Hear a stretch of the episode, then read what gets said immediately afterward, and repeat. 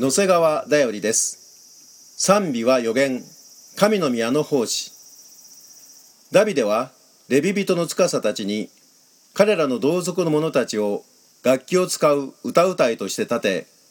喜びの声を上げて主を褒めたたえ歌わせるように命じました。アサフとヘマンとエドトンの子らを奉仕のために取り分け盾事と十弦のこととシンバルを持って予言するものとした。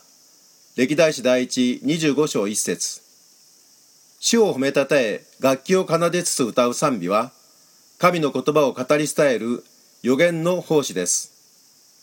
民の徳を高め進めをなし慰めを与える予言の働き歌うたいとしてあなた方の賛美が用いられ主の御座に改宗を導き上げる神の宮の奉仕となりますように。